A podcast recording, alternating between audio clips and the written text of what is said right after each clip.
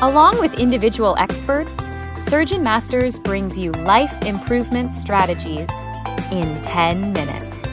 These proven principles and strategies are easy to learn and can be applied immediately, allowing you to practice your best.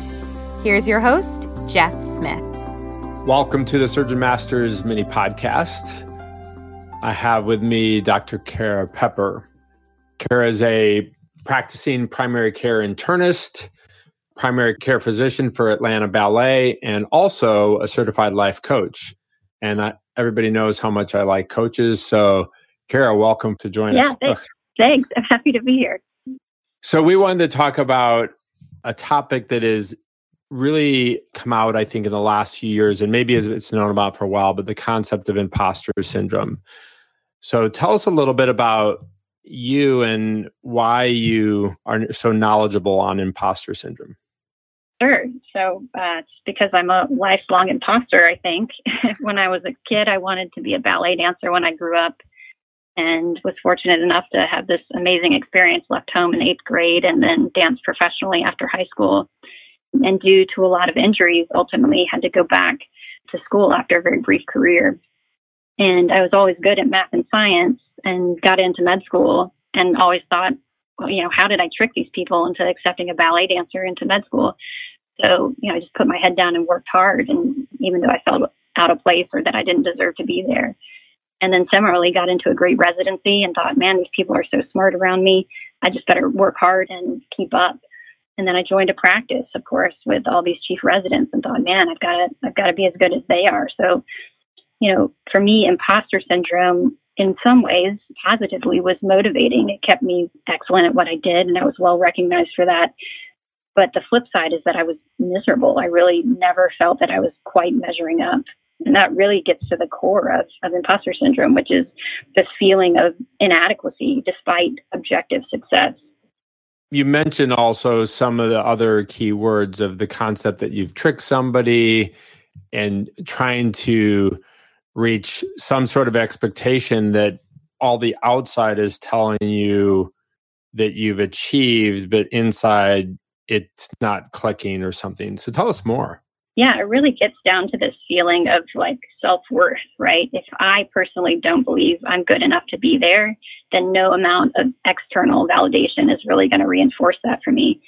So that's the thing with imposters. There's no threshold of success that will ever put these feelings to rest, right? You get into a great residency, then you're chief resident, you're AOA, you become, you know, practicing clinician, you're chair of the department, you know, you do all these things. And at each of these transition points, people think, oh man, like I really pulled one over on, on them. I better try harder so they don't realize that I'm really not as good as they think I am.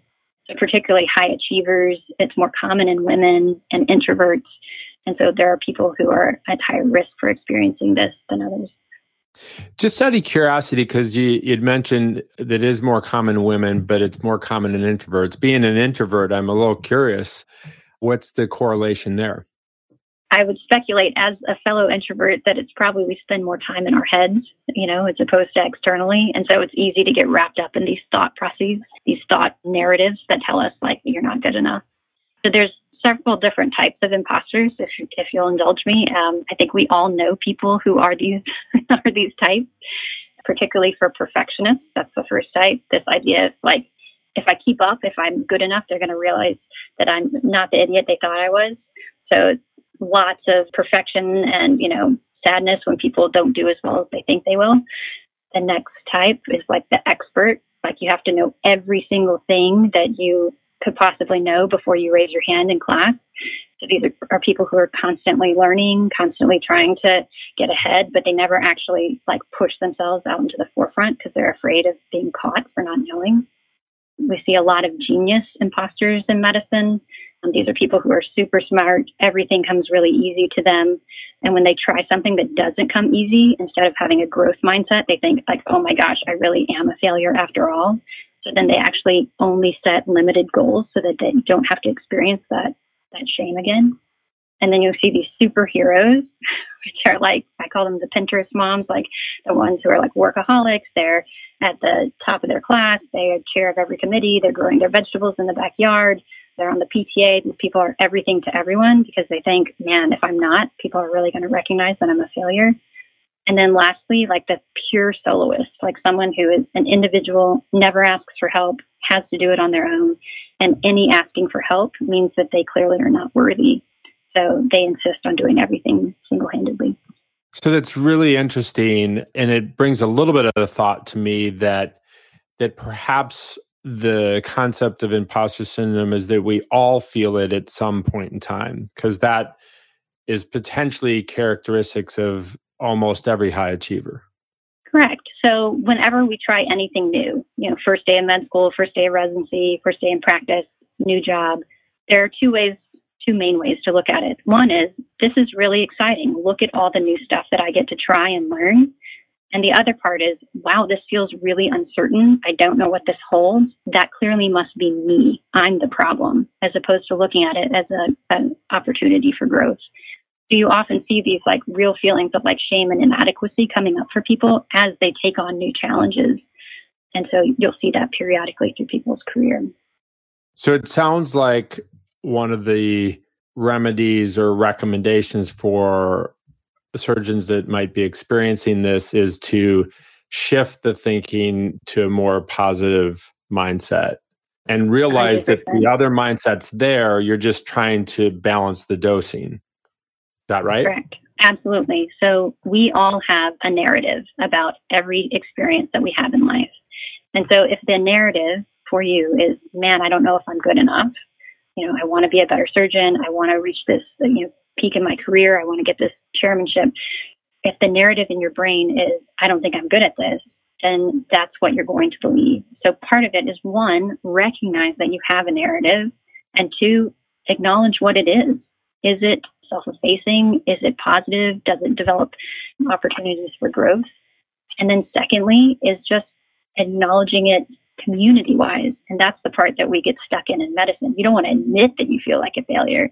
But as it turns out, everyone is feeling like this to some degree. Just so to say, man, like I can't believe I got here and this job. And people say, yeah, that's what I felt my first day too. That alone helps just normalize the situation. Right. And then when you go through a lot of self care, self addressing of your messaging, then you can really tamp down the volume. So maybe you don't feel it as much, but you can still appreciate having been there and had that thought process. Right. So I don't think those thoughts ever truly go away. I think that they can become a litmus test. I think that once you learn to recognize that they're there, name what it is, like, oh no, I'm not a failure, but like, yeah, this is just a new situation and this is how I feel when things are uncertain. You can actually use that as a cue to say, oh wow, this is an opportunity for growth, not one that has anything to do with who I am and the value that I bring to the table. That's so excellent. I really appreciate you sharing so much knowledge on imposter syndrome. Can you summarize that for us, for our listeners? One, you are not alone. Two, acknowledge that you have an inner narrative and listen to what it's telling you. Three, normalize this experience with the people around you because if you're feeling it, other people are too.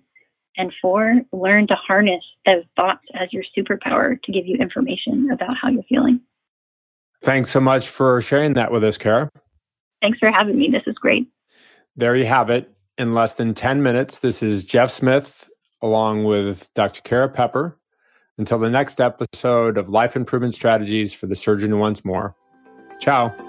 Now, take 10 minutes and put your plan into action to practice your best.